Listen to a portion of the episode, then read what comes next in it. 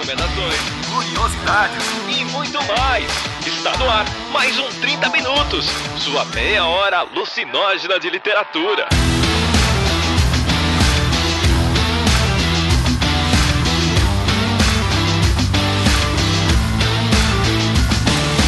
Então, gente, esse é o 30 Minutos e eu estou aqui com o cara que pode substituir a altura ou não, não sei, talvez eu esteja cometendo uma heresia. É a rainha da polêmica Cecília. Hoje ela não está, por motivos de internet brasileira. E mas eu estou aqui com um cara que pode falar de polêmicas no mesmo nível a J Oliveira. Eu achei que você ia chamar o Arthur porque eu não substituo a Cecília mais nem capô. Mas estamos aí para isso. Bora lá. Que pressão, né? Entrar no lugar da Cecília, né? É, opa. Não, gente, retiro tudo que o Vilto disse. A gente fala de polêmica de uma forma easy. Eu ainda não sei usar molotovs, ainda tô aprendendo a dobrar a meinha. Quando a gente aprender, a gente vai estar tá pronto pra guerrilha, mas ainda não é o momento. É tipo tu ter que entrar no lugar do craque do time e a pressão toda em cima. Pois é, tipo, é aquela parada, você tá na guerra, o general morreu e só tem aquele capitão porque todos, toda a sua tropa morreu, tá ligado? Ah, pega aquele cozinheiro ali, manda ele assumir, só tem ele mesmo. É o mais experiente, tá ligado? Né? Tipo isso. Herói de guerra. Sobreviveu porque tá assando frango, tá ligado? Porque a real é que eu não estou aqui para substituir a Cecília, mas a gente tem aqui a pauta viva e é o melhor nome que eu posso chamar essa criatura criou um trabalho foda e graças a ele a gente vai poder falar com certa prioridade do assunto. Eu apresento para vocês aí o Arthur do nome que a gente tem que fazer a coxinha com a mão para falar. Marchetto! Ele até tirou a expressão, tá ligado? Pra não ser zoado. não, da última vez quando vocês falaram da pauta, eu achei engraçado que cada um interpretou de um jeito o meu nome e todos erraram. Muito interessante, eu bastante. Ah, mas como a gente tá aqui pra mostrar o que que entra de verdade na... Né, o que entra no, no cotidiano do pessoal, vai ser sempre Marchetto e já era. E hoje nós estamos aqui para falar de um tema polêmico. Booktubers estão ou tomaram o lugar da crítica literária ou não? Veja mais sobre isso. Como se alimentam, como se reproduzem. mais sobre isso depois dos comerciais, digo depois dos recadinhos.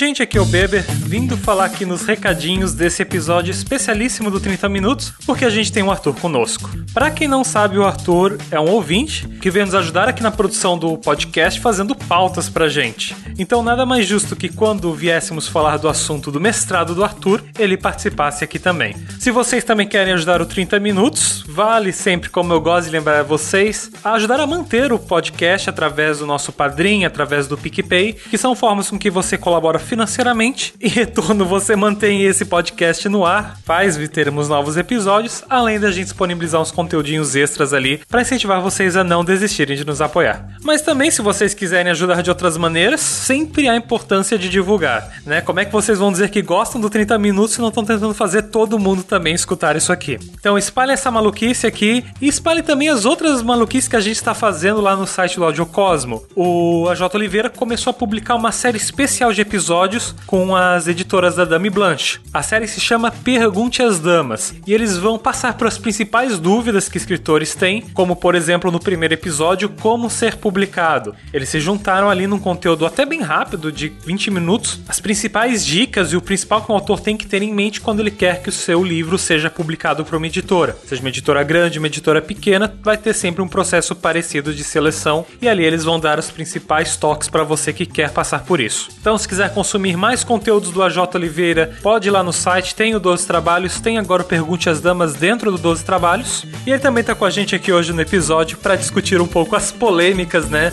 do que é essa nova crítica literária, afinal de contas, os booktubers.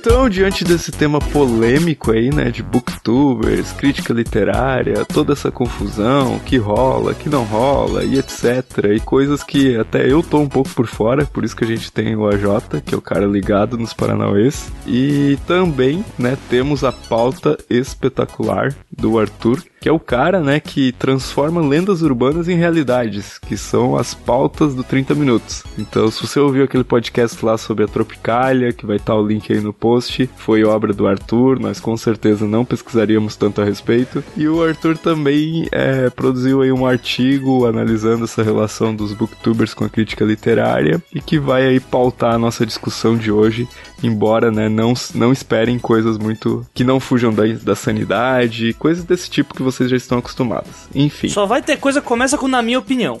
Pois é. Eu acho, na minha opinião. Eu vou usar estudos apontam. Estudos apontam. Não, porque tem gente que acredita, cara. São tempos difíceis para mandar esse negócio de estudo, cara. Então, mas entrando no tema, né? A gente tem duas coisas que na realidade são bem diferentes, né, cara? Que é o booktuber e a crítica literária. Então eu queria ouvir mais de vocês, assim, como é que vocês veem aí essas diferenças. E nós vamos deixar o Arthur por último, que eu acho que ele vai ter mais a falar.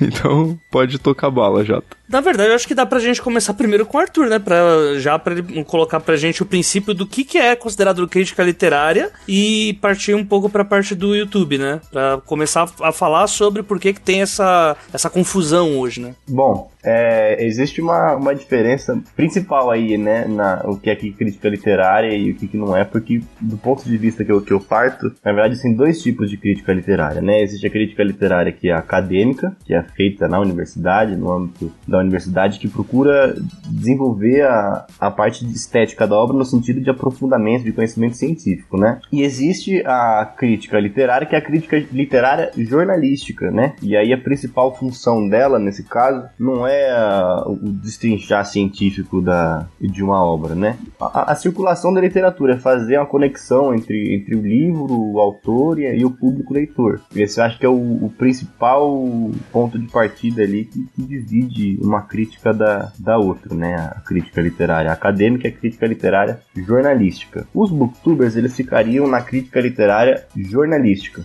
E aí, como eles têm um discurso diferente daquele que a gente encontrava no, no caderno de, de, jornal, do suplemento literário de domingo, sei lá, esse tipo de texto mais, mais formal, ele fica também num outro tipo de, de, de produção literária, né? De crítica. Ele fica mais na, no âmbito de uma conversa mais desinteressada, de aproximação, de discussão, uma coisa desinteressada mesmo de, de conversa com os outros leitores, né? De, de chamariz. Que é uma coisa um pouco diferente da resenha do, do jornal, mas não muito também. Eu acho que essas são as principais diferenças da, da crítica literária que a gente vê hoje, né? Que gerou tanta discussão na, no ano passado. O, no ano passado, para quem não para quem não acompanhou, né, a gente teve no ali pro um pouco depois da Bienal, coisa de um mês depois da Bienal, a, uma treta literária que rolou é, falando sobre o direito que booktubers tinham ou não de fazer resenha, né, calcando de que resenhas são coisas que só podem ser feitas por uh, críticos literários ou jornalistas que pudessem ter, sei lá, uh, vamos deixar bem claro aqui, um diploma que pudesse uh, dar para ele o direito de poder falar sobre literatura com propriedade. O boa parte do que leva essa discussão, ao meu ver, é uma baita de uma,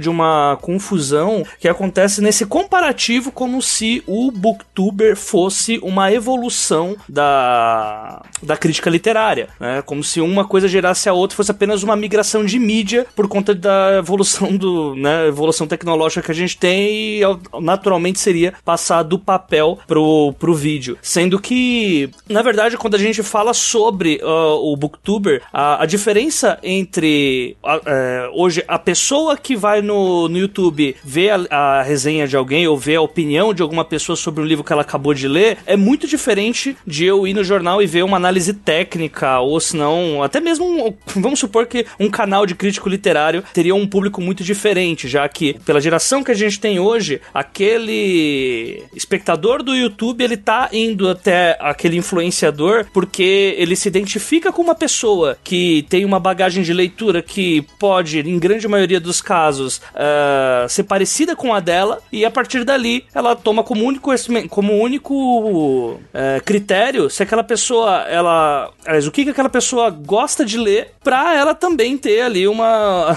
simplesmente poder fazer uma lista maior de coisas que ela vai ler futuramente. Não ter uma análise, uma análise sobre uh, técnica de escrita, o que aquilo fala sobre a sociedade, ou. Enfim, mil e uma coisa que você vai analisar numa crítica. Né? O Arthur acho que pode me corrigir se uh, esses padrões não tão, não tão, tão dissociados, né? De um ponto do, do ponto do crítico e o ponto do youtuber mais contemporâneo, né? Já que é uma coisa mais. É, o youtuber ele tem uma certa liberdade para fazer o próprio conteúdo, mas eu mesmo vejo esse padrão acontecendo e que, ao meu ver, ele impede de ter essa, essa semelhança entre as duas abordagens para um texto. Eu acho que, que tem, tem dois pontos aí, a Jota, que entram em, em conflito, né? Antes, no, na, na, virada da, do século para cá, a gente tinha um, um padrão de texto é, estabelecido por, por, grandes críticos como, sei lá, o Antônio Cândido, né? Quando ele escrevia na, no suplemento literário, eles tinham uma produção ali de, de artigo, de análise muito aprofundada que tinha uma outra visão de mundo. Então eles tinham ali a, a, intenção de produzir análises grandes, eram análises de, de autores que não eram lançamentos, então eles tinham a proposta de, sei lá, vamos hoje falar sobre Guimarães Rosa. E faziam um caderno gigantesco sobre Guimarães Rosa, e não porque a companhia lançou uma edição nova ou porque ele vai ser homenageado na Flip, nada disso. Era a ideia de realmente retrabalhar a, a, um autor no sentido de, de trazer um conhecimento que ele chamava de humanístico mesmo, né? Então era essa visão da, do conhecimento como uma coisa é, a ser alcançada, uma, um, um, um, como se fosse uma evolução mesmo do pensamento, né? Não era alinhado com o mercado, né, no caso. Isso, não era, não era necessariamente alinhado com o mercado. Ele, ele, ele falava que ele queria fugir dessas, dessas coisas mais de, de que hoje a gente vê de celebridade, sabe? De focar mais no autor do que na literatura. Um pouco da polêmica que rolou com a, com a Helena Ferrante, com o fato dela ser desconhecida, não conhecida, enfim. O showbiz literário e a, e a literatura. Mas eu acho que hoje essa visão mudou um pouco. E eu acho que até a, a, as críticas dos jornais, elas seguem um pouco a linha do, do que é feito no, no Booktube. E eu vou explicar o porquê. O, o chamada crise da, da literatura aconteceu ali na, na virada da, dos anos 60 e 70 ali, porque uh, o campo da, da letras, o campo acadêmico, científico da letra já estava estabelecido, então você tinha um espaço onde os críticos acadêmicos, os ensaísticos que queriam fazer uma análise mais aprofundada poderiam atuar com mais segurança, não precisaria atuar na, nas páginas dos jornais. Você tem uma censura e uma imposição muito forte da, da ditadura em cima dos, dos veículos de comunicação, então não era todo o espaço que eles tinham para falar sobre literatura. Você tem, a, no fim dessa época, nos anos 80, um vislumbre no começo de, de crise financeira nos jornais. Você tem também a, a, absorção do modo de estadunidense de fazer jornalismo, que faz com que os jornalistas e reclamem os espaços da, antes ocupado pelos, pelos críticos mais voltados para a academia, com mais um pé na academia, como o próprio Cândido. E aí é um cenário que um cenário, e aí instaura o cenário que muito muitos pesquisadores, como, sei lá, o Benedito Nunes e a, e a Lila Ferroni Moisés falam que tem a crise da, da literatura. É porque ela passa a sair desses espaços porque esses espaços não comportam mais a quantidade de crítica feita. Então a gente tem hoje uma crítica nos jornais que não é mais tão analítica como antes. Ela obedece essa ideia da, da resenha. Então se você abrir hoje um, um jornal, você não vai ver de fato aqueles textos antigos que estavam preocupados em, em falar de autores consagrados, canônicos. Ela vai falar do que está em pauta no mercado editorial editorial. Então, se teve um relançamento do Guimarães Rosa, é possível que ele esteja lá, mas por conta da resenha, do relançamento, ser pautado pelo mercado. E aí, os booktubers eles, eles seguem essa lógica. Só que o que, que acontece? Como os jornais são empresas de mídia maiores, são empresas que não conseguem abarcar todo tipo de produção, todo tipo de nicho, eles acabam investindo em pessoas específicas, em nomes maiores, em pessoas que têm mais repertório, enfim, é, é uma questão lógica de, de plano de negócio mesmo, né? Se eu tenho pouca página, pouco espaço, eu preciso falar de coisas consagradas, eu não vou não tem o espaço para contratar o mesmo espaço, o mesmo tanto de vozes que o YouTube comporta, por exemplo. Então você tem essa, essa proximidade. Eu, eu, eu entendo que essa impressão de, de, de duas, duas críticas literárias vem muito dessa, desse modelo feito na, na mídia impressa, né? E também um pouco dessa noção da, da crise da literatura e dos grandes suplementos que acabaram sumindo. Então é, acho que é isso que, que acontece. E aí hoje em dia o que tem mesmo são, são os textos de resenha que são muito parecidos com, com o YouTube. E aí é, é interessante ver algumas críticas que as pessoas fazem aos booktubers, porque tem algumas coisas que são bastante interessantes e que às vezes ficam fora desse escopo. Então existem muitas. É, muitas pessoas falam, ah, mas o. Que nem você falou agora há pouco, a pessoa vai dar uma olhada no booktube para ver o que, que ela vai adicionar lista, para ver o que, que a pessoa é, assiste, para ver se, se, se, qual o gosto dela que eu tenho. Nem sempre. Existem muitos canais. A produção do, dos canais, assim, eu na, na pesquisa que eu fiz, na verdade eu analisei só seis, né? Mas ali a gente já percebe uma variedade bastante ampla. Então eu pesquisei um canal que estava realmente. Alguns canais estavam ali realmente preocupados em falar: olha, a literatura tem que ser valorizada como aquela coisa que a gente conversa no cafezinho. Ela não precisa ser sempre uma coisa séria. Para continuar relevante, ela tem que ser uma coisa que a gente pode falar a qualquer momento. Eu posso falar dela no café, posso falar dela de uma maneira desinteressada. Do mesmo jeito que eu, que eu entrevistei professores, por exemplo, que falava: olha, eu passei a ocupar o espaço do YouTube porque eu percebi que as pessoas queriam conhecimento. A gente cria um, um saber científico na academia que não circula e as pessoas têm interesse em alcançar. Então você tem vídeos no canais dele que não são resenhas, são vídeos sobre o que é ficção científica, qual é a história da ficção científica, qual que é o papel dela. Do mesmo jeito que a gente tem, por exemplo, Booktuber fazendo um projeto de leitura sobre Pactos Fáusticos, sobre Virginia Woolf, sobre Ulisses. Então depende muito de como a gente enxerga também, né? E como é o olho do furacão, esse espaço da, do, do YouTube está começando a se configurar, de, de, se fortalecer agora, né? Essas polêmicas mostram só que o, como de fato o Booktube está começando a se solidificar, né? Quando você cruza uma fronteira ou como você começa a estabelecer um padrão novo que não era comum, como o fato de cobrar ou não pela resenha, gera um pouco de rebuliço justamente por ser uma, uma esfera de informação, uma coisa que está começando a, a ser legitimada, né? As pessoas falam, puxa, não, não é mais aquela visão antiga antiga do que, que é o BookTube. Agora as pessoas sabem e discute-se o que é certo e o que é errado.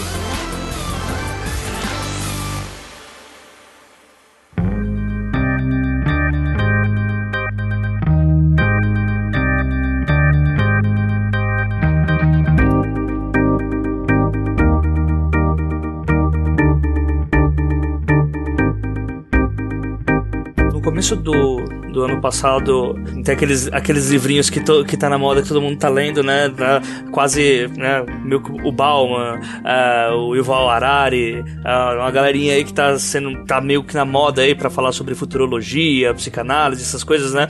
E eu tava lendo Sapiens e o, o Yuval Harari, ele fala que nós estamos num momento uh, geral em que a tecnologia ela tem evoluído tanto que pelo fato da gente não saber aquilo que vem pela frente, não conseguir boa parte da tecnologia que vem, vem se desenvolvendo enquanto a gente está aqui contemporânea, contemporânea a nós, né? Levando em conta uma.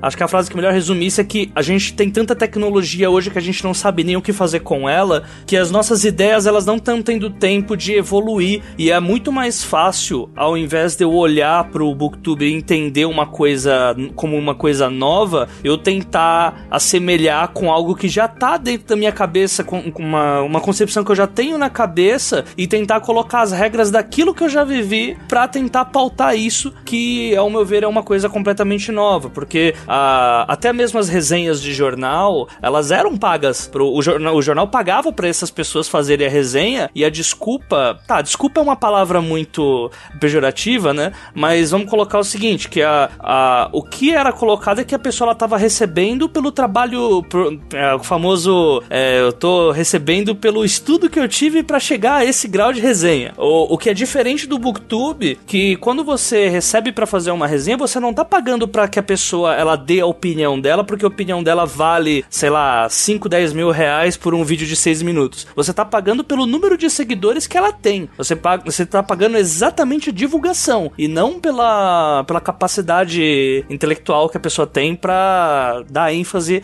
a pontos que da sua história que uma pessoa comum, né, uma pessoa mais popular não teria não teria essa capacidade, né? Quem acompanha aí, tipo, grupos de escritores no Facebook e, em outros lugares, nos próprios comentários do YouTube, que são, né, um poço sem fundo, né?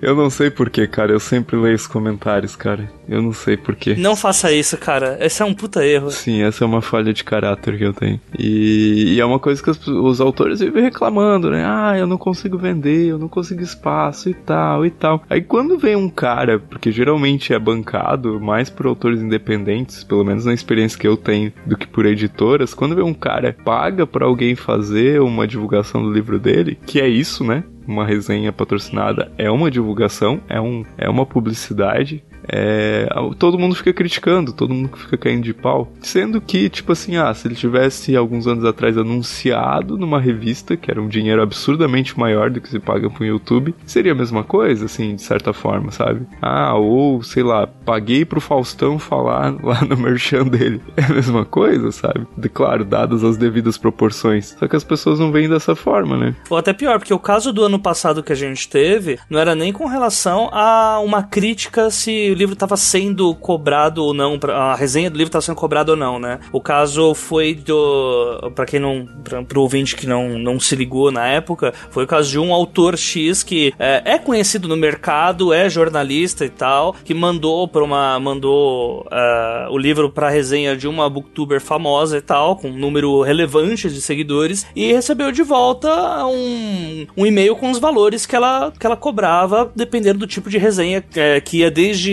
é, você queria uma resenha mais técnica, quanto tempo de resenha, se queria que mostrasse o livro, se queria que não mostrasse o livro, uh, enfim, existiam va valores bem específicos ali no, uh, no portfólio que ela deixou, uh, que deixava bem claro que o, o, quanto mais caro ficava era o tempo que o livro ficava exposto ou o tempo que ela continuaria falando sobre aquele livro, né? Se ela teria que ler, se teria que falar bem, mal, enfim, essas coisas. E a pessoa que mandou essa. que, que mandou esse e-mail acabou expondo a, a Booktuber, jogou os valores que ela cobrava na internet, que é uma coisa bastante antiética, né? Mas ficou, pela, pelos recados que ele acabou mandando e meio que uh, ficou muito aquela coisa de vou mandar o meu público linchar essa, essa tirana, era uma coisa muito de como ela ousa cobrar de mim, né? Cobrar, ele ainda mandou, ele mandou a do amigo meu. Quando manda a do amigo meu, cara, um amigo meu mandou um e-mail, ah, vá merda, desculpa, né? Seja homem assuma. Mas mas uh, eu acho que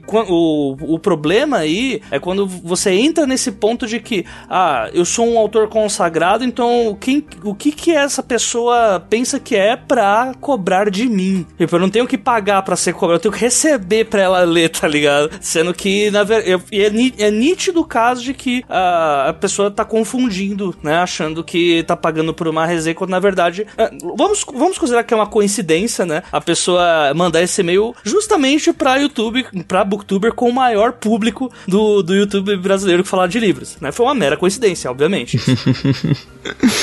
ai, ai. Agora, o, o que que, por exemplo, uma polêmica dessa afeta pro youtuber, né? Tipo assim, pro público dele. É claro que essa pessoa, que não deve ser nomeada especificamente, tem um histórico, assim, de outros problemas né?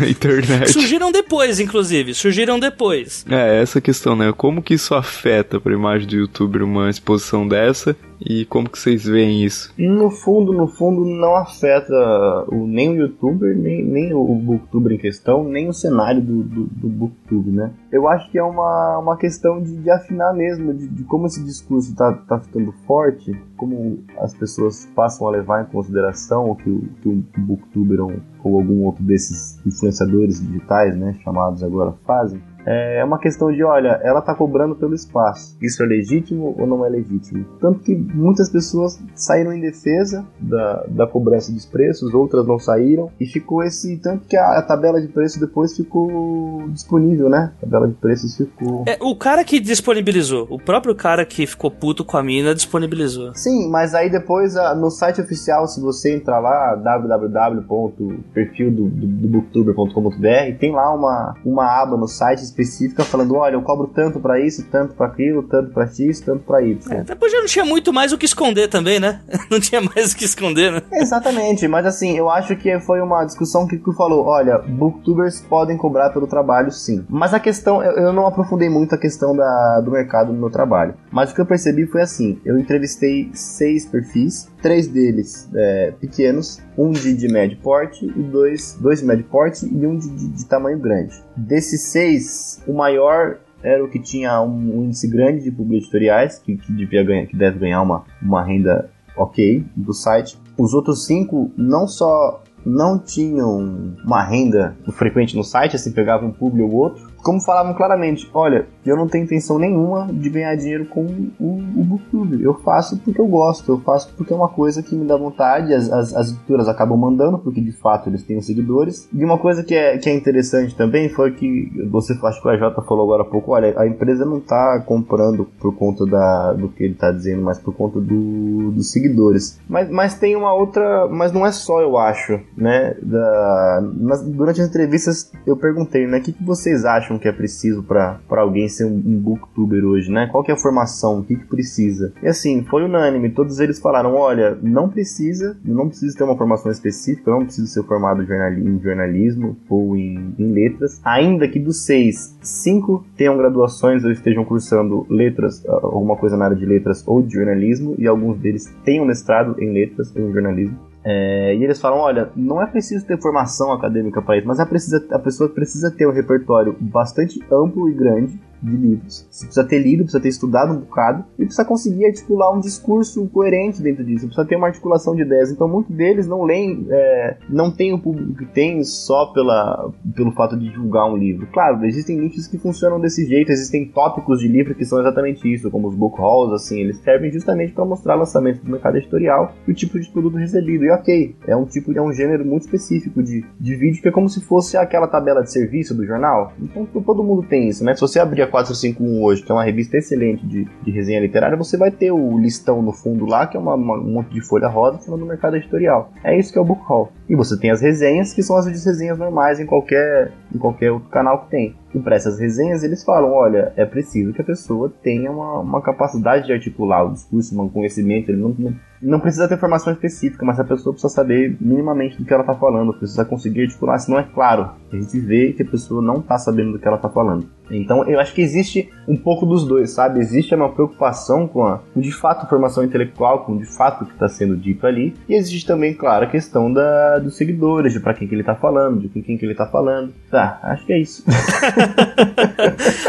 é, é que o... Eu comecei a articular muita coisa aqui da pesquisa, falei, meu, eu vou embolar tudo, deixa quieto, vamos ver. Mas você não acha que assim, essa soma de, de fatores que você colocou aí não é, não é o que traz exatamente essa identificação do leitor em muitos dos casos? Porque você colocou um ponto aí que são duas abordagens diferentes, que é até uma coisa natural que há no, no próprio YouTube mesmo, que existem canais que são mais voltados ao hobby e canais que são mais voltados ao conteúdo de estudo mesmo, né? A gente vê, principalmente YouTube Ciência hoje, fica bem mais, fica bem claro, né, que se a gente for comparar, por exemplo, lá, sei lá, fatos desconhecidos com canal do Pirula ou Blablalogia e pessoas que realmente estão afim de fazer divulgação científica e outros como o primeiro que eu citei que é mais, uh, é tudo fake news, tá ok? Aí é bem diferente, né? É bem diferente a abordagem. E quando a gente fala de do, do booktube mesmo em si, uh, eu vejo que automaticamente quando uma pessoa, vamos colocar aqui um exemplo fictício de um, uma pessoa que realmente tem uma, ela tem uma eloquência legal, tem uma dicção bacana, consegue se comunicar bem na frente da câmera, que é algo que é um pedágio que tem que ser pago no YouTube para conseguir uh, um certo engajamento, mas uh,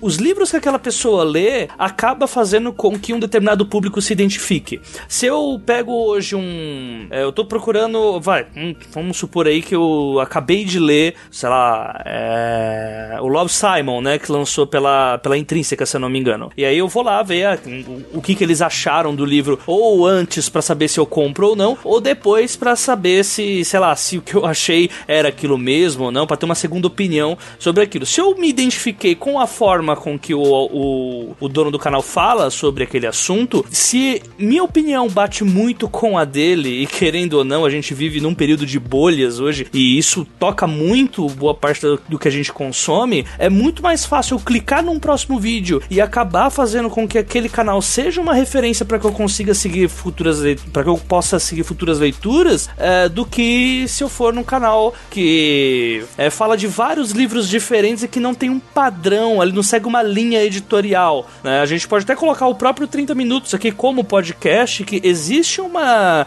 Não vou falar que é uma linha editorial, porque faz a coisa parecer é, muito mais mecânica do que ela realmente é. Mas há pessoas no 30 minutos que preferem um tipo de literatura leitura que acaba trazendo ouvintes que uh, são daquele nicho, né? Que leem em grande parte esse tipo de, de livro. E acaba trazendo esse engajamento. Quando uh, a parte de divulgação, até seja das editoras, seja uh, de um próprio autor independente que vai pagar por uma resenha, lógico que se fizer a coisa certa, você consegue colocar os targets certinhos para que aquele público potencial que vai querer ler a tua obra vai ser afetado de acordo com o canal ou o podcast ou o blog que você está divulgando, saca? Isso, mas é exatamente isso mesmo. A lógica da, da crítica é mais ou menos essa. As pessoas se interessam não só, elas se interessam pelo crítico, por um crítico, por um crítico, por uma crítica, enfim, não só pelo, pelo que aquela pessoa consome, porque no caso do, dos booktubers, não só pelo que aquela pessoa lê.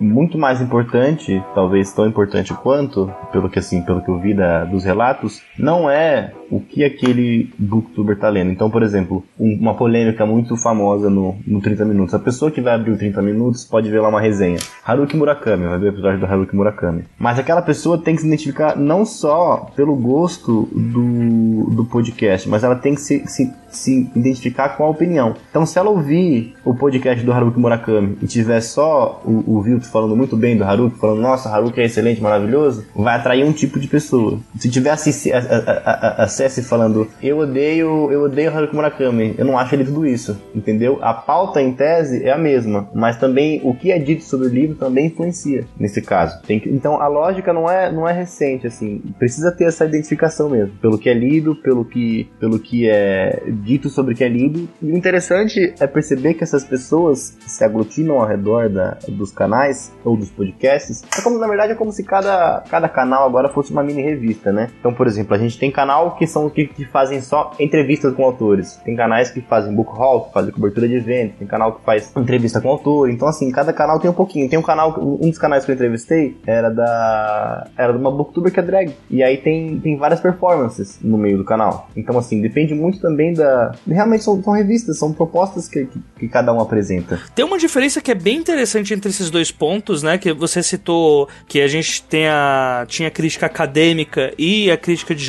do jornalista em si, né? E eu vejo que o jornalista acaba perdendo muito espaço hoje, não só por conta da crise dos jornais que a gente tem, mas também porque quando você tem uma, uma crítica hoje que ela é muito mais técnica, fundamentada toda uma base acadêmica, existe uma tendência dela ter uma cauda longa muito grande, até ser tomado como estudo mesmo daquela história, né? Enquanto o Booktube hoje ele é muito mais utilizado para você fazer buzz, né? Você consegue numa numa tacada só, uma editora vai lá e é, manda os livros para vários booktubers já para ter várias pessoas falando do mesmo assunto ao mesmo tempo, né? E conseguir um, um número, um número de vendas é, de um, em um prazo pontual, né? O objetivo não é ter uma cauda longa, mas sim já chegar dando um boom de vendas logo de início. E o jornalista acaba meio que ficando por fora disso, porque não tem tanto essa. Além de a gente estar tá perdendo a tradição de ler o jornal, tá se perdendo pra tecnologia, né? É, porque eu não sei se a imprensa fica tão de fora, assim. É, eu acho que o jornalista ele continua. Eu acho que existe um problema do jornalista,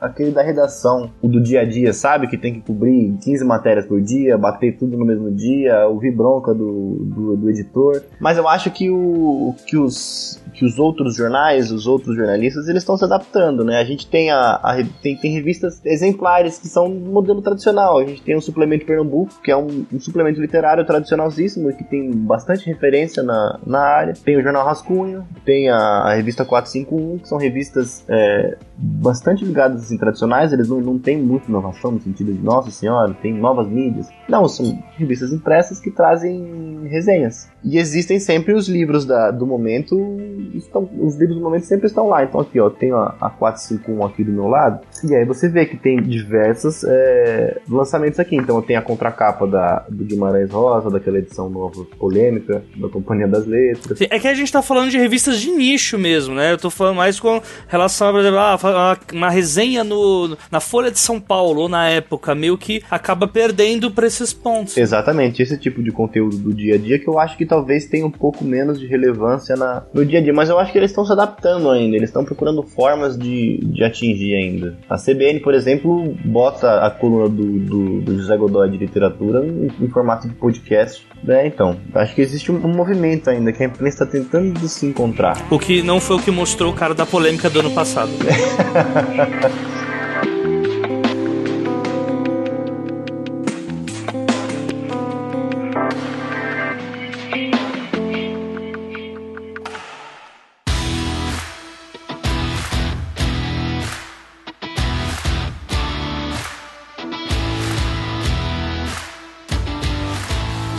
Então, gente, vamos pro nosso fechamento desse podcast. Espero que essa discussão aí continue nos comentários, no grupo do Facebook do 30 Minutos. Se você ainda não conhece esse grupo, é, pesquise lá por, né, 30 minutos, o grupo da loucura do Paul Rabbit e também apoie a gente no Padrim para a gente continuar produzindo esses programas. Como vocês já devem saber, a gente está quitando aí uma dívida com o Beber, por isso nós diminuímos os números de programas até a metade do ano. Mas tendo dito esse recadinho aí, né, talvez fora de hora, eu queria agradecer a presença do Arthur aí, contribuiu pra caramba com esse podcast. Com certeza teremos ele em outros programas. Arthur, suas considerações finais. Muito obrigado pelo convite. É, vocês me desvirginaram. É a primeira vez que eu participo do, do podcast. Teremos novidades, temos algumas outras pautas a caminho. Foi muito interessante. O AJ quase conseguiu substituir acesso nas polêmicas. Faltou, faltou algumas coisas. É que precisava de alguém com prioridade para poder falar de machismo também, porque, enfim, né?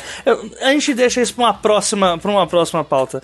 Booktubers Parte 2. E a Jota, alguma coisa ainda a acrescentar? Ah, cara, com praticamente nada, porque o ódio que eu semeei sobre esse assunto já foi eh, jogado em vários campos, várias vezes, mas fico muito feliz aí com o convite. É sempre bom participar aqui do 30 Minutos, ainda mais sendo um tema mais de boinha para participar, porque eu só era chamado para temas tristes, né? Livros pesados, temas tristes, sair com a cabeça toda desgraçada e falar hoje, apesar de falar de um desgraçado, falar de um assunto que é gostoso de falar, que é divulgação literária, né? Que né, sempre de, é assim, gente, o recado que tem que ficar é o seguinte: um mínimo de preconceito literário possível, então uh, jamais desprezem as pessoas que divulgam literatura, porque na fase que a gente tá no Brasil, principalmente na crise de mercado, são essas pessoinhas, são esses booktubers, são uh, qualquer pessoa que faz divulgação de literatura que ajuda esse mercado a continuar vivo. Então, deem valor ao trabalho dessas pessoinhas e mesmo que você não assista, sempre dê força pro trabalho, porque com certeza, eh, recebendo ou não, esse pessoal tá prestando um puta serviço pra literatura nacional. Então, gente, eu, eu sempre falei uma coisa, né? Eu acho que a internet, ela salvou a literatura de certa forma, né? Porque, cara, a partir da internet, muita gente que não teria contato com literatura, que não lia, ou pelo menos não tinha com quem conversar, né, sobre literatura, é, teve essa possibilidade maravilhosa que é estar ouvindo Ô, esse programa louco. na brincadeira. Vai pros extras essa? eu, eu vim gravar com o carimbo babaca na cara, na testa, né, hoje. Eu vi, cara. E eu só tenho uma coisa a acrescentar, que é graças à internet e ao Harry Potter. Também, também. Faz sentido, faz sentido. Mas a gente pode falar aí mais sobre isso no próximo episódio, que vai ser J.K. Rowling. Estamos sendo justos com ela? Sim! É, ela não se ajuda. Já acabou com o cast, né? Então é isso, minha gente. Até o nosso próximo programa. Valeu!